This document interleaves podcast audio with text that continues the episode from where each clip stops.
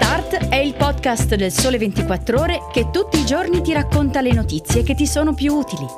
Su tutte le piattaforme gratuite e sul sito del Sole 24 Ore.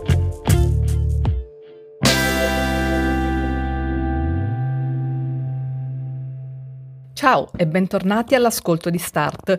Oggi è martedì 15 marzo, io sono Alessia Tripodi e oggi ti parlo di accoglienza di profughi dall'Ucraina, di gas e del prossimo esame di maturità.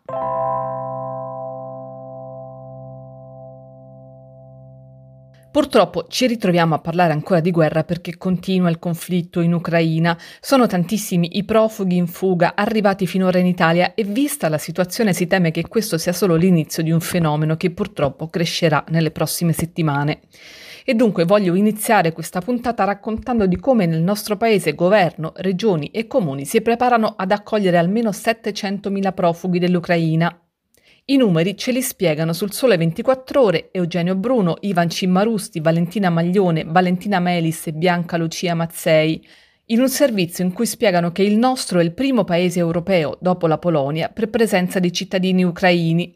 Secondo i dati Eurostat dei circa 800.000 residenti nell'Unione Europea, 230.000 si trovano nel nostro paese e stimando i familiari che potrebbero raggiungerli, le autorità prevedono appunto almeno 700.000 persone in arrivo. L'Italia si prepara con una strategia che segue due filoni, l'accoglienza e l'assistenza sanitaria. Una strategia che si fonda sull'applicazione per la prima volta della direttiva europea sulla protezione temporanea che scatta in caso di massiccio afflusso di sfollati nei paesi dell'Unione. In settimana è in arrivo il decreto che garantirà ai profughi ucraini di soggiornare regolarmente in Italia, di lavorare, di accedere alla scuola e ai servizi sanitari e di ricongiungersi ai familiari. Data l'eccezionalità della situazione, dunque le procedure saranno semplificate e i profughi potranno lavorare in Italia con la sola richiesta del permesso di soggiorno presentata in questura. Per quanto riguarda l'accoglienza, al momento i profughi sono ospitati da amici e parenti o da cittadini privati, ma il governo ha previsto l'attivazione di 8.000 posti in più nei centri della rete nazionale di accoglienza. La macchina degli aiuti è coordinata dalle regioni che hanno istituito delle task force dedicate, ma vede in prima linea anche i comuni.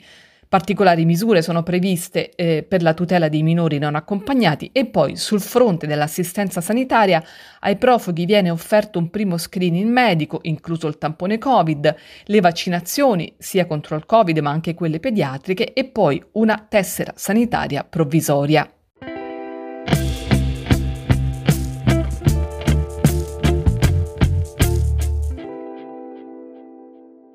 Tra le conseguenze della guerra tra Russia e Ucraina c'è anche l'aggravarsi della crisi energetica e l'Italia sta cercando di affrancarsi dal gas russo cercando nuovi canali di approvvigionamento in altri paesi come il Congo e l'Angola.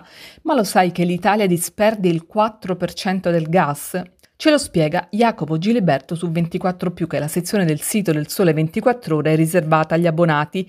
Il collega racconta che del metano che parte per l'Italia va persa una quantità pari alla produzione nazionale. Guardiamo nel dettaglio i numeri. Rispetto ai 76,1 miliardi di metri cubi di metano che l'Italia ha usato nel 2021, circa 3, 3 miliardi e mezzo di metri cubi sono svaporati in aria prima ancora di arrivare a destinazione. A titolo di confronto, nel 2021 dai giacimenti nazionali di gas sono stati estratti 3,34 miliardi di metri cubi di gas nazionale. In altre parole, quindi abbiamo perso per strada una quantità di metano pari a quel gas che abbiamo potuto estrarre dal nostro sottosuolo. In tutto il mondo poi, secondo l'Agenzia internazionale dell'energia, si disperdono in aria ogni anno 180 miliardi di metri cubi di gas. E non è solo uno spreco di denaro e di risorse, ma anche un problema ambientale perché il metano non bruciato ha un potente effetto serra e riscalda il clima del pianeta con un'intensità circa 28 volte più cattiva rispetto a quella anidride carbonica che è prodotta dalla combustione del gas. Le perdite di gas avvengono soprattutto a causa delle cattive condizioni degli impianti e tra le soluzioni proposte c'è il progetto americano del Metanesat, un satellite con sensori speciali che riuscirà a leggere dall'alto con un dettaglio mai visto prima i punti esatti da cui si disperde il gas.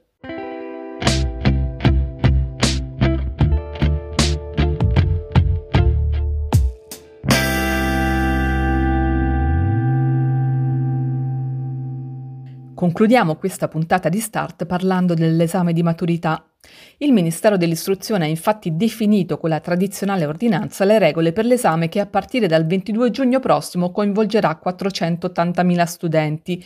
Per il terzo anno consecutivo l'esame di maturità si svolgerà in modalità light, anche se un po' meno light rispetto alle precedenti due edizioni che prevedevano il solo colloquio nel 2020 e la tesina più l'orale nel 2021. Questo perché sono tornate quest'anno le due prove scritte, la prima di italiano nazionale e la seconda sulla materia di indirizzo, elaborata direttamente dalle commissioni d'esame, ovvero dai docenti dei ragazzi, visto che quest'anno le commissioni saranno formate solamente da membri esterni, tranne il presidente che sarà esterno. Accanto agli iscritti ci sarà ovviamente anche il colloquio.